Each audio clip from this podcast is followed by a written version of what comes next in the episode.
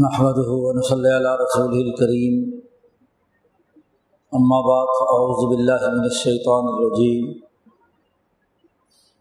بسم الله الرحمن الرحيم. قال الله تبارك وتعالى إنما أموالكم وأولادكم فتنة، وأن الله عنده أجر عظيم. وقال تعالى انفقوا من مال الله الذي آتاكم.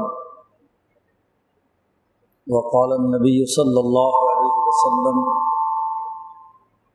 الاقتصاد في النفقة نصف المعيشة. وقال النبي صلى الله عليه وسلم، كانت بنو إسرائيل تسوسهم الأنبياء، كلما هلك نبي خلفه نبي آخر. علالہ نبی آبادی سیقون خلفاء فیکسرون صدق اللہ مولانا العظیم و صدق رسول النبی الکریم معزز دوستو، کتاب مقدس قرآن حکیم، وہ کتاب ہدایت ہے، جو انسانی زندگی کے تمام پہلوؤں پر انسانوں کو رہنمائی دیتی ہے۔ یہ وہ جامع ترین پروگرام ہے جو اللہ تبارک و تعالیٰ نے امت مسلمہ کے لیے مقرر فرمایا ہے۔ مسلمان وہی ہے جو ان ہدایات کا پابند ہو، جو کتاب مقدس قرآن حکیم نے بیان کی ہیں۔ نبی اکرم صلی اللہ علیہ وسلم نے جن احکامات کا عملی نظام بیان کیا ہے، جو طریقۂ کار اور منہج رسول اللہ صلی اللہ علیہ وسلم اور آپ کی تربیت یافتہ جماعت، صحابہ کرام رضوان اللہ علیہ مجمعین نے قائم کیا ہے۔ وہی رہتی دنیا تک نمونہ ہے۔ انسانی زندگی کا کوئی اہم پہلو ایسا نہیں۔ کہ جس کے حوالے سے قرآن حکیم نے رہنمائی نہ کی، کامل اور مکمل پروگرام بیان کر دیا گیا۔ ہے گزشتہ جمعہ میں ایک آیت مبارکہ تلاوت کی گئی تھی، جس میں اللہ پاک نے ہمیں ہدایت دی ہے کہ تمہاری اولاد اور تمہارا مال تمہارے لیے فتنہ ہے، آزمائش اولاد کے حوالے سے کچھ گفتگو پچھلے جمعے میں کی گئی تھی۔ مال کیسے فتنہ ہے؟ اور اس کے حوالے سے نبی اکرم صلی اللہ علیہ وسلم کی ہدایات کیا ہیں؟ کتاب مقدس قرآن حکیم نے ہمیں کیا رہنمائی دی ہے؟ اس پر بھی غور و فکر کی ضرورت ہے۔ جیسے انسانی نسل کے فروغ کے لیے رہتی دنیا تک انسانوں کو اس کو رائے عرض پر برقرار رکھنے کے لیے اولاد کی ضرورت ہوتی ہے۔ نسل انسانی اس کے بغیر نہیں بڑھتی۔ اس دنیا میں انسان اپنا تسلسل برقرار نہیں رکھ سکتا اگر اولاد پیدا نہ ہو۔ اسی طرح اس دنیا میں زندگی بسر کرنے کے لیے اس کو رائے عرض پر رہنے کے لیے مال بھی انتہائی ضروری ہے اور قطعی طور پر اس کے بغیر رہنا ممکن نہیں ہے۔ دونوں انسانیت کی بقا کی ایک اہم ترین حیثیت رکھتے ہیں۔ حتیٰ کہ کثرت اولاد پر نبی اکرم صلی اللہ علیہ وسلم نے فرمایا کہ میں باقی امتوں پر فخر کروں گا کہ میری امت میں کثرت سے اولاد پیدا ہوئی اولاد کی کثرت کو نسل انسانی کے اس عرض پر بقا کا اہم ترین ذریعہ نبی اکرم صلی اللہ علیہ وسلم نے بیان کیا ہے۔ ایسے ہی مال کا ہونا یہ بھی انسانی بقا کے لیے ضروری ہے۔ کیونکہ قرۂۂ عرض پر کھائے پیے بغیر اور دیگر ضروریات پوری کیے بغیر رہائش نہیں ہو سکتی۔ کھانا پینا بند ہو جائے، مال کی ضرورت نہ رہے، تو یا وہ فرشتہ ہوگا یا مردہ ہوگا اس دنیا میں زندگی کے لیے مال کی ضرورت ہے۔ مال ایک طرف میلان رکھنے اور جھکاؤ کو کہتے ہیں۔ عربی میں لفظ مال، میل کسی ایک طرف جھکاؤ کا ہونا۔ انسان کو جب دنیا میں بھیجا گیا تو اس کا جھکاؤ زمین کی طرف۔ تو زمین سے پیدا ہونے والے وسائل اس کے قوام اور اس کی کیمسٹری کے لیے ضروری قرار پائے۔ اس کی نوعیت اس کے بغیر آگے نہیں ہو سکتی۔ انسانیت اپنی بقا کے لیے مال کی محتاج ہے۔ تو جو چیز انسانی ضرورت کے لیے انتہائی ناگزیر ہے۔ اور دوسری طرف اسی مال کی کثرت۔ مال کا منفی استعمال، غلط استعمال۔ یہ بھی ایک بہت بڑی اس کی انسان کی ترقی کی رکاوٹ ہے، اس لیے اسے آزمائش قرار دیا گیا کہ اس کا صحیح استعمال کیا ہے۔ نبی اکرم صلی اللہ علیہ وسلم نے یہی سکھایا۔ کتاب مقدس قرآن حکیم نے واضح ہدایت دی کہ اللہ کے راستے میں مال خرچ کرو۔ انفقو فی سبیل اللہ اللہ کے راستے میں مال خرچ کرو۔ بار بار قرآن حکیم نے یہ بات کہی ہے۔ پھر ایک جگہ فرمایا کہ انفقو مال اللہ اللہ آتا کو کہ وہ مال خرچ کرو جو اللہ نے تمہیں دیا ہے۔ انفق و مما رزقنا کم جو ہم نے تمہیں رزق دیا ہے اس میں سے خرچ کرو۔ مال اور انفاق دونوں ایک دوسرے سے جڑے ہوئے جہاں مال ہوگا، وہاں اس کا خرچ کرنا اور اس کا پوری سوسائٹی میں گردش کرنا لازمی اور ضروری خرچ سے یہ مراد نہیں ہے کہ بلا ضرورت بھی خرچ کرو۔ ضرورت کے موقع پر خرچ کرنے کا حکم دیا گیا ہے۔ خرچ کرنے کا طریقۂ کار بیان کیا ہے۔ نفق کا لفظ قرآن حکیم میں احادیث مبارکہ میں، عربی زبان میں، یہ انفاق کا لفظ بڑی وسیع معنی میں استعمال ہوتا ہے۔ جب بازار میں لین دین اور خرید و فروخت عروج پر ہو، تو عرب لوگ کہتے ہیں نفقت السوق، بازار اپنے عروج پر پہنچ گیا۔ خرید و فروخت اور لین دین اس کے نتیجے میں بازار گرم ہو گیا۔ تو انفاق ایک جامع مفہوم میں استعمال کیا گیا۔ ہے جب ہم مال کے حوالے سے گفتگو کرتے ہیں، تو مال جو معاشیات کا ایک اہم ترین جز ہے، جس میں اس بات پر بحث اور گفتگو کی جاتی ہے۔ کہ مال پیدا کیسے ہوگا؟ دولت کی پیدائش یا مال کی پیدائش کن اصولوں پر ہونی چاہیے؟ مال کے حوالے سے پہلا فتنہ دولت کی پیدائش کے حوالے سے۔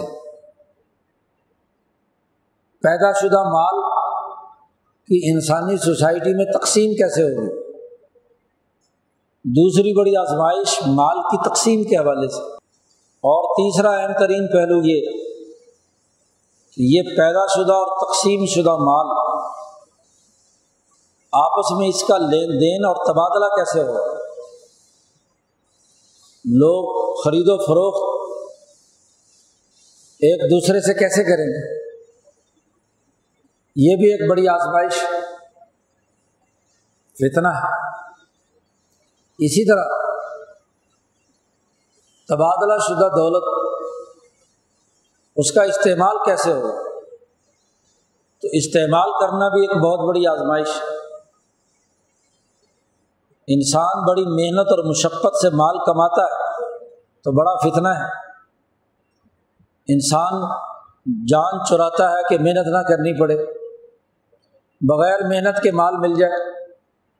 چوری، ڈاکہ، قتل و غارت گری یا کسی اور طریقے سے مال حاصل ہو جائے، تو بغیر محنت کے مال کمانے کی خواہش، یہ شیطانی خواہش۔ انسان کے لیے یہ بہت بڑا جرم ہے کہ وہ انسانی شرف پر فائز ہونے کے باوجود بغیر کسی محنت اور مشقت سے مال کمائے۔ مال حاصل کرے۔ نبی اکرم صلی اللہ علیہ وسلم نے فرمایا کہ تم دوسرے انسانوں پر بوجھ مت بنو۔ لا تکون کل الناس۔ لوگوں پر بوجھ مت بنو۔ محنت اور مشقت کرو۔ مال کے حصول کے جو جائز ذرائع اور وسائل ہیں، انہیں اختیار کرو۔ جہاں انسان کی شرافت بھی برقرار رہے اور انسان محنت اور مشقت سے اس مال کے حصول کے لیے کردار ادا کرے۔ تو پیدائش دولت پروڈکشن آف ویلتھ اس میں بھی بڑی آزمائشیں ہیں۔ انسان کو شیطان اور خود اس کا نفس اس بات پر اکساتا رہتا ہے۔ کہ خود محنت کرنے کے بجائے دوسرے کی محنت پر ڈاکہ ڈالو۔ مفت میں مال مل جائے۔ کوئی محنت اور مشقت نہ کرنی پڑے۔ اور دوسری طرف، انتہا درجے کی محنت اور مشقت کہ ہر وقت گدے بیل کی طرح مال کمانے میں ہی جتا رہے۔ چوبیس گھنٹے اس کے دماغ میں یہ جنون سوار ہو کہ اسے ہر حال میں زیادہ سے زیادہ دولت جمع کرنی ہو یہاں محنت و مشقت تو کی جا رہی ہے، لیکن نہ اپنے جسم کی صورت حال کا تحفظ ہے، نہ اپنے لیے کوئی سکون اور اطمینان ہے، نہ اجتماعیت کے تقاضے پورے کیے جا رہے ہیں۔ بس ایک کاشتکار ہے تو دن رات کاشتکاری میں لگا ہوا ہے۔ ایک تاجر ہے تو اسی دھن میں ہر وقت اس کا وقت، ہر دم اسی پر خرچ ہو رہا ہے۔ ایک ملازم ہے تو ملازمت میں اپنے وقت کا اکثر حصہ انہیں کاموں میں خرچ کر رہا ہے۔ تو یہ جو مال کمانے کا جنون ہے پیدائش دولت میں دولت جمع کرنے کا جنون ہے۔ ایک یہ انتہا ہے اور ایک مفت خورا ہونے کی انتہا ہے۔ اعتدال پیدا کرنا کہ ضرورت کے بقدر رزق کمایا جائے، محنت کی جائے۔ کسی کے سامنے ہاتھ نہ پھیلایا جائے۔ سوال نہ کیا جائے۔ نبی اکرم صلی اللہ علیہ وسلم نے سوال کرنے سے اسی لیے منع کیا۔ حضور صلی اللہ علیہ وسلم نے فرمایا کہ جو دنیا میں بغیر کسی محنت و مشقت کے دوسروں کے سامنے ہاتھ پھیلاتا ہے، قیامت کے دن جب وہ آئے گا تو اس کے چہرے پہ کوئی گوشت نہیں ہوگا۔ ذلت اور رسوائی اس کے چہرے پر برس رہی ہوگی۔ کیونکہ دنیا میں بھی اس کا چہرہ ذلیل ہو کر دوسرے کے سامنے ہاتھ پھیلاتا ہے۔ بھیگ مانگنے والا، انتہائی مسکنت، غربت اور بگڑی ہوئی شکل کے ساتھ دوسرے کے سامنے جاتا ہے۔ کہ مجھے پیسے دے دو۔ فرد ہو یا قوم قوم کا وزیر اعظم ہو یا صدر، وزیر خزانہ ہو یا کوئی اور نمائندہ۔ وہ بھیک کا کشکول اٹھا کر جب دوسروں کے پاس جاتا ہے تو اس کی باڈی لینگویج خاص طور پر چہرہ دیکھنے والا ہوتا ہے۔ تو کتنا بڑا فطرہ ہے کہ دولت کی پیدائش، دولت کے جمع کرنے کا جنون بغیر محنت کے یا ہر وقت کی محنت کے، آج یہ دونوں ہی فتنے ہم پر مسلط جو غریب غریب سے غریب تر بنا دیے گئے، وہ اپنی ضروریات کے لیے چوبیس گھنٹے اسی کام میں لگیں گے اور ایک مفت ہو رہا طبقہ حکمرانوں کا، سوسائٹی پر مسلط ظالموں کا، کہ وہ قوم کی کمائی کے اوپر عیاشیاں اڑاتے ہیں، مفادات پورے کرتے ہیں۔ دولت کی پیدائش میں ان کا کوئی حصہ نہیں دولت کے خرچ کرنے اور استعمال کرنے میں حصہ ہے۔ تو دونوں طرح کی انتہا ہے۔ ایک سچا مسلمان وہ ہے جو رزق حلال کماتا ہے۔ اعتدال کے ساتھ محنت کرتا ہے۔ قرآن نے کہا ہے کہ دن کمانے کے لیے اور رات آرام کرنے کے لیے اطمینان سے رات کو آرام کرتا ہے۔ اور دن میں بھی مقررہ اوقات کے اندر کام کرتا ہے۔ باقی اوقات میں اپنی جسمانی ضروریات، سماجی تعلقات، خاندانی رشتوں اور انسانی تعلقات کو استوار کرتا ہے۔ تو اعتدال کے ساتھ دولت کی پیدائش میں حصہ لینا تو پھر تو مال فتنا نہیں ہے۔ اور اگر دنیا کی نمود و نمائش، چودراہٹ زیب و زینت۔ اگر اس مقصد کے لیے مال کما رہا ہے، تو یہ جرم۔ اللہ پاک نے اسے کھیل تماشا کہا ہے کہ دنیا کی زندگی کھیل تماشا ہے۔ زینت و تفاخر بین الاموال اولاد زیب و زینت ہے اور مال اور اولاد کی کثرت پر فخر ہے۔ میرے پاس اتنی دولت ہے، اتنی کوٹیاں ہیں، اتنے بنگلے ہیں، اتنی گاڑیاں ہیں، اتنا فلاح ہے، اتنا فلاح ہے تفاخر تو بہت بڑا فتنہ ہے مال۔ کہ بقدر ضرورت، اعتدال کے ساتھ مال کمانا۔ اسی طرح دولت کی پیدائش کے بعد جو اگلا مرحلہ مال کا آتا ہے، مالی معاملات اور معاشی معاملات کا آتا ہے، وہ تقسیم دولت کا۔ کہ اس پیدا شدہ دولت کی تقسیم کیسے ہوگی؟ سوسائٹی کے اجتماع سے دولت پیدا ہوتی ہے۔ افراد سے نہیں۔ افراد کی انفرادی محنت سے نہیں۔ فرد کی انفرادی محنت جب اجتماعیت کا رخ کرتی ہے، تو پھر دولت پیدا ہوتی ہے۔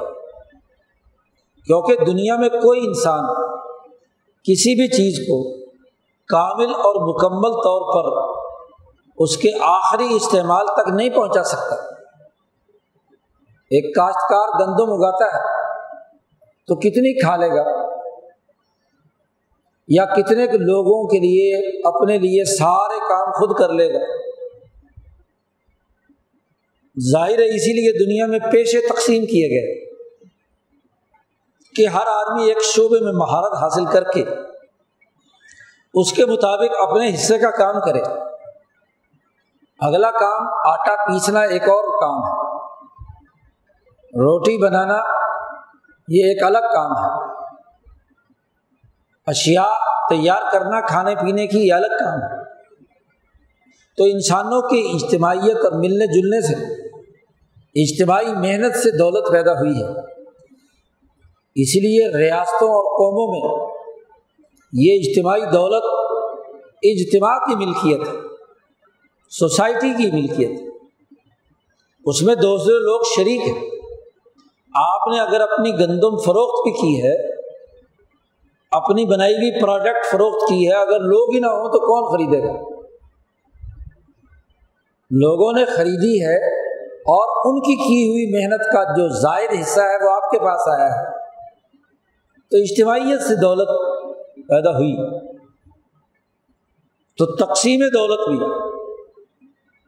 عدل و مساوات کی بنیاد پر ہو کیونکہ فیکٹر آف پروڈکشن جو بنیادی طور پر دولت کی پیدائش میں جنہوں نے کردار ادا کیا ہے، وہ اگر اجتماع ہے، تو تقسیم دولت بھی انہیں عاملین پیدائش دولت پر ہوگی۔ پورے اجتماع پر ہوگی۔ اجتماع کے لیے ہوگی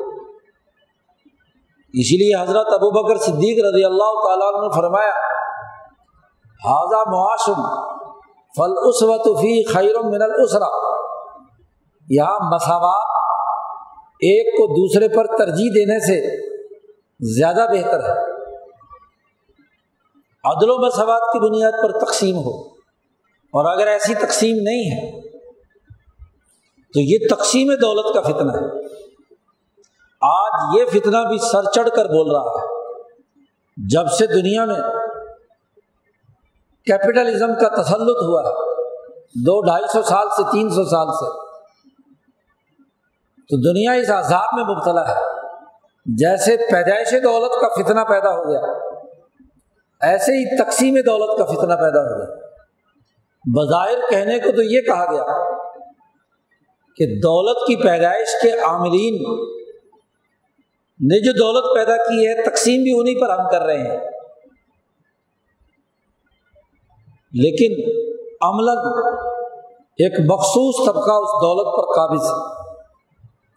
دنیا کی کل دولت کا اسی پچاسی فیصد چند سو آدمیوں کے قبضے میں ہے۔ تو دولت کی تقسیم منصفانہ کیسے ہوئی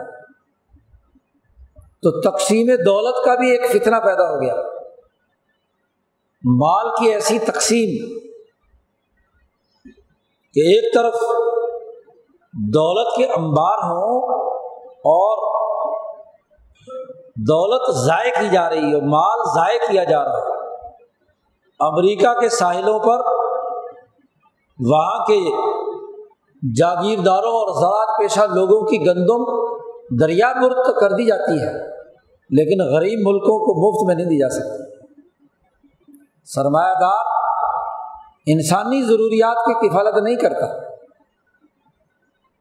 بد بخت ہیں وہ لوگ جن پر اللہ نے لانت بھیجی کہ جو اس طریقے سے دولت کی غیر منصفانہ تقسیم کرتے ہیں۔ اللہ پاک نے تو واضح طور پر فرما دیا کہ یہ جو ہم نے تقسیم عدل و انصاف پر قائم کرنے کا حکم دیا ہے۔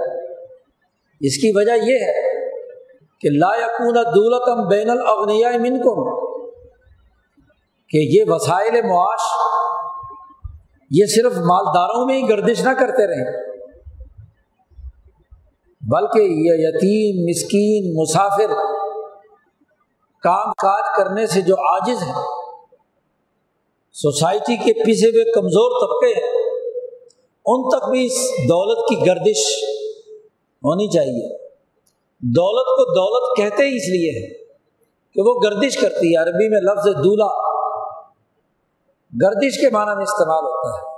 اگر وہ گردش نہیں کر رہی ہے اور ایک جگہ مرتکز ہو گئی، ارتکاز دولت ہو گیا یا وسائل کا احتکار ہو گیا، تو نبی کرم صلی اللہ علیہ وسلم نے اس پر لانت بھیجی۔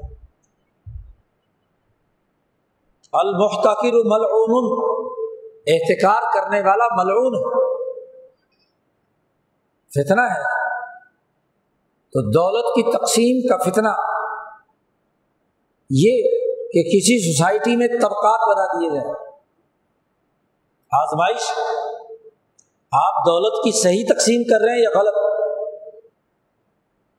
قرآن حکیم نے اسی تناظر میں کہا کہ تمہارے مال اور تمہاری اولاد تمہارے لیے فتنہ ہے۔ اموال حکم و اولاد حکم فتنہ۔ آزمائش، اسے قرار دیا گیا۔ تقسیم دولت کے بعد خرید و فروخت۔ یہ بھی ایک بڑی آزمائش ہے۔ ہر تاجر بیچنے والا یہ چاہتا ہے کہ بہت مہنگے داموں میری چیز بکے۔ اور ہر خریدار یہ چاہتا ہے کہ مجھے سستی ترین چیز ملے۔ ہر آدمی کا مقابلہ دوسرے سے دونوں کی اپنی اپنی آزمائش، اپنا اپنا فتنہ۔ اب دوسرے کے محنت کا لحاظ رکھ کر چیز کی قیمت ادا کرنا، کہ خریدنے والا یہ دیکھے کہ اس آدمی نے اس مال کی تیاری میں کتنی محنت اور مشقت کی اور اس کو معاوضہ ملنا ضروری ہے۔ وہ اس کا حق سمجھے۔ اس کی خیر خائی کی بنیاد پر، امانت اور دیانت کی بنیاد پر اس کے ساتھ کاروبار، لین دین کرے تو یہ اعتدال کی حالت ہے۔ اس لیے نبی اکرم صلی اللہ علیہ وسلم نے فرمایا کہ التاجر الصدوق الامین، جو تاجر سچا ہے اور امانت دار ہے، اس کا حشر انبیاء علیہ السلام کے ساتھ ہوگا۔ یہ نبیوں والا کام ہے کہ اعتدال کی حالت میں رہ کر سچائی اور امانت کے ساتھ کام کرنا نبی اکرم صلی اللہ علیہ وسلم کی تجارتی خصوصیات میں سے جب ان کا حشر انبیاء کے ساتھ ہونے کا مطلب ہی ہے کہ نبی اکرم صلی اللہ علیہ وسلم جو امام الانبیاء ہے ان کی تجارت کا اصول صداقت اور امانت تو خرید و فروخت اور لین دین کے لیے، دونوں کے لیے آزمائش۔ اور آج یہ آزمائش مزید بڑھ گئی کہ عالمی سرمایہ داری نظام میں تاجروں کی مناپلی قائم کر کے صارفین کی حیثیت کو مٹا کر، ان کو ذلیل اور رسوا کر کے محض دولت کمانے کا ذریعہ بنا لیا۔ اس میں آزمائش یہ بھی ہے کہ ایک انسان کو ایک چیز کی ضرورت نہیں، اشتہار بازی کے ذریعے سے مصنوعی ڈیمانڈ پیدا کرنا اور سپلائی کو مصنوعی طور پر کنٹرول کرنا۔ ڈیمانڈ اینڈ سپلائی جو قیمتوں پر اثر انداز ہوتی ہے، اس کو مصنوعی طور پر بنانا، مارکیٹ پر مسلط کرنا بہت بڑا فکر ہے۔ اس لیے ان تمام خرید و فروخت کو۔ بیوات فاصدہ یا باطلا قرار دے دیا گیا۔ وہ لین دین فاسد ہے، جس میں جھگڑا پیدا ہو، لڑائی پیدا ہو مفضی ال المنازعات جھگڑے تک پہنچانے کا وہ ذریعہ بن رہا ہو، ایسے لین دین کو ممنوع قرار دے دیا گیا۔ دونوں کی رضامندی بائیں اور مشتری کی۔ بیچنے والے اور خریدنے والے کی رضامندی کا ہونا ضروری قرار دے دیا گیا۔ اس لیے قرآن حکیم نے کہا کہ ایک دوسرے کا مال حرام طریقے سے، باطل طریقے سے مت کھاؤ۔ لاتا کلو اموال کم بین کم بل ہاں اللہ ان تکون تجارت انتراز تجارت ہو اور دونوں کی باہمی رضامندی سے ہو۔ زبردستی بھی تجارت نہیں ہوتی۔ کسی صارف کو پراپگنڈے کے دباؤ میں لا کر زبردستی چیز اس کو بکھوانا، یہ بھی حقیقی رضامندی کے خلاف بات ہے۔ آج تو باقاعدہ ٹیکنیک سکھائی جاتی ہیں کہ اسٹور کو کیسے منظم کرنا ہے۔ کریانہ اسٹور سپر اسٹور کہ جو بچوں کو بھڑکانے والی چیزیں سامنے رکھو، مانگے تو مجبوراً جیب سے پیسے نکال کر خرچ کرنے پڑے، چاہے وہ اس میں زہر ہی کھلا رہے کولڈ ڈرنک پلاؤ، طرح طرح کے کیا ہے۔ کھانے پینے کی فضول چیزیں جو بچوں کی صحت پر اثر انداز ہوتی ہیں، وہ ان کے حلق میں اڈیلو بغیر کسی صحیح سائنٹیفک انداز میں غذائی ضروریات کا لحاظ رکھے بغیر بس جو انٹ شنٹ آئے کھلا دو۔ تو طرح طرح سے حربے اختیار کیے جاتے ہیں کہ صارف وہ چیز ضرور خریدے۔ مصنوعی طور پر اب ایک سال نصاب بناتے ہیں کتابوں کا، اگلے سال نصاب بدل دیتے ہیں تاکہ جو تاجر مافیاز، وہ نئی کتابیں اپنے بچوں کو پڑھانے کے لیے ضرور خریدیں۔ جی پہلے بچوں کی پڑھی ہوئی کتابیں فیل، ختم۔ ایک سال پہلے بھی پڑھی ہوئی ہے، تو اگلے سال کام نہیں آئے۔ گا ایک کپڑا ضرورت نہیں ہے، بڑے بڑے اشتہارات چھاپ کر۔ لوگوں میں حوث اور خواہش پیدا کر دی۔ پھر عورتوں کو مردوں کے سروں پر مسلط کر دیا کہ ضرور ہر شادی کے لیے نیا سوٹ خریدنا ہے۔ جی کہ یہ سوٹ تو دیکھا ہوا ہے۔ یہ سوٹ کا دوسری شادی میں کیسے پہنا جا سکتا ہے؟ طرح طرح کے حربے اختیار کر کے چیزوں کو فروخت کرنے کا ایک نیا سرمایہ پرستانہ نظام سوسائٹی میں مسلط کر دیا۔ ضرورت ختم ہو گئی۔ زینت اور تفاخر بین اموال اولاد کثرت ہے، فخر ہے، زیب و زونت ہے، نمود و نمائش اس کے علاوہ اور کچھ نہیں۔ ضروریات ایک طرف۔ تو یہ جو تبادلہ ہے اشیاء کا، مال کے تبادلے اور خرید و فروخت کا نظام کتنا بڑا فتنہ بن گیا۔ اسی طرح چوتھا اہم ترین شعبہ معیشت کا، مال کے حوالے سے۔ اس کے استعمالات جسے صرف دولت کنزمپشن آف ویلتھ تو قرآن حکیم نے بڑی وضاحت کے ساتھ بیان کر دیا کہ مال کا بخل بھی جائز نہیں اور مال کا اصراف بھی جائز نہیں۔ جی ولم یوسرف ولم یکر مومنین کی خصوصیت بیان کی کہ نہ تو وہ بخل سے کام لیتے ہیں، نہ حد سے اصراف حد سے زیادہ اصراف کرتے ہیں۔ ضرورت کے بقدر چیزوں کو استعمال کرتے ہیں۔ قرآن نے اس کے لیے جملہ استعمال کیا کہ بینا گانے کا کماما دونوں کے درمیان اعتدال کی حالت پیدا کرتے ہیں۔ ضرورت دس روپے میں پوری ہوتی ہے تو پانچ خرچ کرنا یہ بغل ہے تختیر ہے پتور ہے کئی جملے قرآن حکیم نے اس کے لیے استعمال کیے اور ضرورت سے زائد استعمال کرنا اصراف فضول خرچی، دس روپے کی ضرورت ہے، بیس روپے خرچ کرنا، مال زائد خرچ کرنا، یہ اصراف بلا ضرورت چیز کا خرچ کرنا۔ تو سوسائٹی میں یہ بھی ایک بہت بڑا فطرہ ہے۔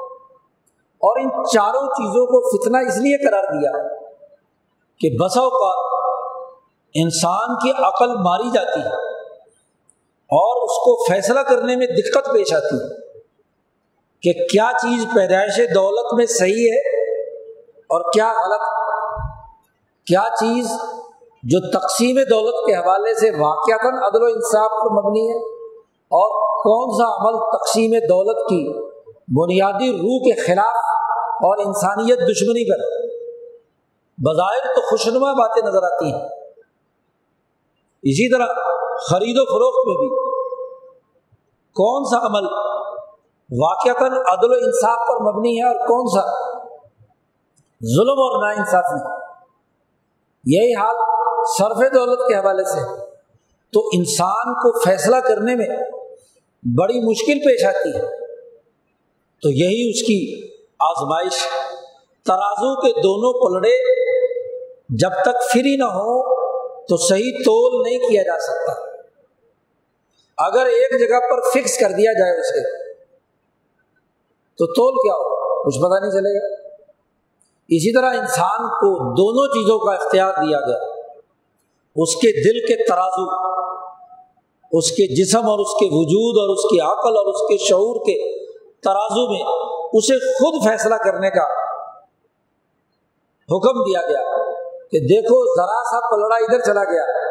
پیدائش دولت میں، تقسیم دولت میں، تبادلہ دولت میں، صرف دولت میں۔ یا ادھر چلا گیا، یا اعتدال کی حالت پر رہا۔ پوری پچاس ڈگری پر رہا اور یا ادھر یا ادھر۔ ساٹھ اور چالیس کا تفاوت دونوں میں ہوا۔ تو اب یہ تمہاری آزمائش۔ اللہ نے بال جبر اگر چاہتا تو لو شاہ الحدا کو مجمعین ترازو ہی فکس کر دیتا دل کو ہی ایک جگہ پر باندھ دیتا کوئی انسان ادھر ادھر نہ ہو سکتا۔ لیکن پھر امتحان کیسا پھر آزمائش کیسی اللہ نے دونوں طرح کے مواقع سامنے رکھے اور مسلمان جماعت کو بحثیت جماعت اور مسلمان حکومت کو بحثیت حکومت مسلمان فرد کو بحثیت فرد، مسلمان خاندان کو بحثیت خاندان۔ خود فیصلہ کرنا ہے کہ وہ کیا کام کر رہا ہے۔ فتنے میں، آزمائش میں اس کا کردار کیا ہے؟ وہ کتنا اعتدال اور توازن قائم کر رہا ہے۔ کتنا ٹھیک ٹھیک تول رہا ہے۔ اس کے قلب، عقل اور نفس میں یہ صلاحیت پیدا ہو گئی۔ یہ تزکیہ پیدا ہو گیا کہ وہ ان تمام باتوں میں فرق اور امتیاز پیدا کر کے صحیح فیصلے اور صحیح نتیجے تک پہنچ پائے۔ اللہ پاک نے کہا کہ قرآن حکیم فرقان بنا کر بھیجا گیا ہے۔ یہ ایک ایسا نور ہے ایسی تجلی ہے ایسی ہدایات، ایسے قوانین بیان کرتا ہے قرآن حکیم جو آپ کی ترازو میں آپ کے عدل و انصاف کے معاملے کی ترازو میں تولنے کی عقل پیدا کرتا ہے، فرق اور امتیاز پیدا کرتا ہے۔ اسلام نام ایسی تعلیم و تربیت کا ہے، ایسے فرقان کے حاصل کرنے کا ہے۔ کہ انسان اپنے شعور کے اساس پر صحیح اور غلط میں تمیز پیدا کر لے فطرے سے بچ جائے، آزمائش میں پورا اترے، صحیح طور پر رزق کمائے، صحیح طور پر اس کی تقسیم کرے، صحیح طور پر اس کا تبادلہ کرے، صحیح طور پر اس کا استعمال کرے، یہ انفقو، خرچ کرنے کا یہ حکم ہے۔ نفق کا تعلق تمام شعبوں سے کہ دولت پوری سوسائٹی میں مجموعی طور پر گردش کرتی رہے۔ انسان پر جیسے حق اس کے اپنے نفس کا ہے، اپنی ذات کا ہے، ایسے ہی اس پر اس کی بیوی بچوں کا حق۔ رشتے داروں اور عزیز اقارب کا حق۔ ہے سوسائٹی کا حق ہے، ملک اور قوم کا حق ہے، کل انسانیت کا حق ہے۔ تو ان تمام حقوق میں یا اپنی اس فرقان کے ذریعے سے، ان ہدایات کے ذریعے سے اپنے اندر اعتدال پیدا کرے۔ عدل کے نظریے پر قائم ہو۔ اس لیے اللہ پاک نے فرمایا کہ ہم نے تمام کتابیں اور تمام رسول دنیا میں اس لیے بھیجے، ان پر کتابیں نازل کی کہ لیقوم الناس بالقسط، کہ انسانیت عدل و انصاف پر قائم ہو جائے۔ جیسے اولاد کی تعلیم و تربیت میں اعتدال اور توازن کا پیدا ہونا ضروری ہے۔ وہاں حد سے بڑی ہوئی محبت، حد سے بڑا ہوا پیار جیسے اولاد کو بگاڑ دیتا ہے اور حد سے بڑی ہوئی سختی اور تشدد وہ اولاد کو بگاڑ دیتی ہے۔ وہاں بہت توازن اور نزاکت کا لحاظ کر کے اولاد کی پرورش کی جاتی ہے۔ ایسے ہی مال بھی ہے۔ مال کی بھی حفاظت کی جاتی ہے۔ مال کی بھی منصفانہ تقسیم کی جاتی ہے۔ مال بھی ایک فریضہ ہے۔ جسے صحیح طور پر استعمال کرنا ہے۔ اسی حوالے سے کہا گیا کہ قیامت کے دن تم سے پوچھا جائے گا کہ مال کمایا کیسے، کھایا کیسے، خرچ کہاں کیا۔ اور یہ پوچھ نہ صرف قیامت میں ہے بلکہ دنیا میں بھی ہر انسان سے دوسرا انسان پوچھ سکتا ہے، بالخصوص حکمران سے عوام پوچھ سکتے ہیں۔ عمر فاروق رضی اللہ تعالیٰ عنہ کا یہ قول نقل کیا گیا تھا کہ تمہارا حق ہے مجھ پر کہ تم مجھ سے پوچھو، حکمران سے پوچھو کہ یہ مال کتنا، تمہارے پاس کہاں کہاں سے آیا؟ اور کہاں کہاں تم نے خرچ کیا۔ سوسائٹی ذمہ دار ہے اس کا جواب دینے کے لیے۔ سوسائٹی کا سربراہ حکمران ذمہ دار ہے اپنی حکمرانی کے تقاضوں کے مطابق ان تمام سوالوں کے جواب دینے کا۔ تو یہ نہیں کہ صرف قیامت میں ہی سوال ہے، دنیا میں بھی سوال ہے، دنیا میں بھی پوچھا جانا ہے۔ تو مال کا عقل مندی اور دانش مندی کے ساتھ استعمال یہ ضروری ہے۔ اس لیے نبی اکرم صلی اللہ علیہ وسلم نے تعریف کی ان لوگوں کی جو بڑی دانش مندی کے ساتھ مال کی نشو و ارتقاء میں کردار ادا کرتے ہیں۔ جانور پال کر ہوں، تجارت کر کے ہوں، زراعت کے ذریعے سے ہوں یا صنعت کے ذریعے سے ہوں، تو مال کی حفاظت کر کے اسے بچانا، ترقی دینا، اقتصادی ترقیات حاصل کرنا، یہ فتنے سے بچنا ہے۔ جو قومیں بھوکی ہوتی ہیں، ان کی کوئی عزت نہیں۔ جب تک معاشی طاقت پیدا نہ ہو جائے۔ ایک اور بڑا فتنہ یہ بھی ہے، خاص طور پر اس دور میں، مذہب کے نام پر کہ جی بس دنیا میں کیا رہنا، دنیا میں تو چاہے ذلیل ہو کر زندگی بسر کرے، اصل تو آخرت ہے۔ دنیا میں مال و دولت کی کیا ضرورت ہے؟ یہاں قرضے لیتے رہو، بھیک مانگتے رہو، دوسروں سے سوال کرتے رہو، دوسروں کے غلام بنے رہو، بلکہ کچھ انتہا پسند مذہبی طبقے کہتے ہیں کہ جی دیکھو، یہ امریکہ، برطانیہ اور یورپ والے یہ ہمارے لیے چیزیں بناتے ہیں، یہ ہمارے کمی ہیں، مزدور ہیں اور ہم ان کی بنائی ہوئی چیزیں استعمال کرتے ہیں۔ لیکن پتہ اس کی کیا قیمت تمہیں ادا کرنی پڑتی ہے؟ کیا سیاسی قیمت اور کیا معاشی قیمت؟ عقل ماری گئی، قومیں ترقی کرتی ہیں اقتصادیات سے۔ معاشی طاقت اور قوت سے۔ معاشی طاقت اور قوت نہ ہو تو قوموں کی حیثیت کچھ نہیں ہوتی۔ آج کتنی بڑی ذلت اور رسوائی کی بات کہ دنیا کے ستر اسی فیصد قدرتی وسائل مسلمان ملکوں کے پاس ہے اور جبکہ ان تمام وسائل کو دوبارہ انسانیت کے قابل استعمال بنا کر دنیا کی کل دولت کا اسی نوے فیصد حصہ سامراجی تاغوتی ملکوں کے قبضے میں ان کی نااہلی اور نالائقی کے نتیجے میں ان کے وسائل سامراج لوٹ کر لے جاتا ہے اور پھر مہنگے داموں ان کو فروخت کرتا ہے۔ وسائل اللہ نے تمہیں دیے۔ تو تم وہ اہلیت، صلاحیت، وہ ٹیکنالوجی، وہ مہارت، وہ ترقیات اپنے اندر پیدا کرو، جس کے ذریعے سے تمہاری ریاستی طاقت اور قوت، تمہاری حکومتی اور اپنے علاقے کی سوسائٹی اپنی قوم کی ترقیات کے راستے کھلے۔ تو یہ بھی اس دور کا فکر ہے کہ انسانوں کو آخرت کے نام پر دنیا کی ترقیات سے روکنا اور دنیا کی ترقیات میں الجھا کر آخرت کی ذمہ داریوں سے روگردانی کرنا یہ دوسری انتہا تو ہر فتنے کے دو دو رخ جہاں بھی ہوں گے وہ فتنہ ہوگا۔ جہاں بھی دو پلڑے ہوں گے وہاں فتنہ ہوگا۔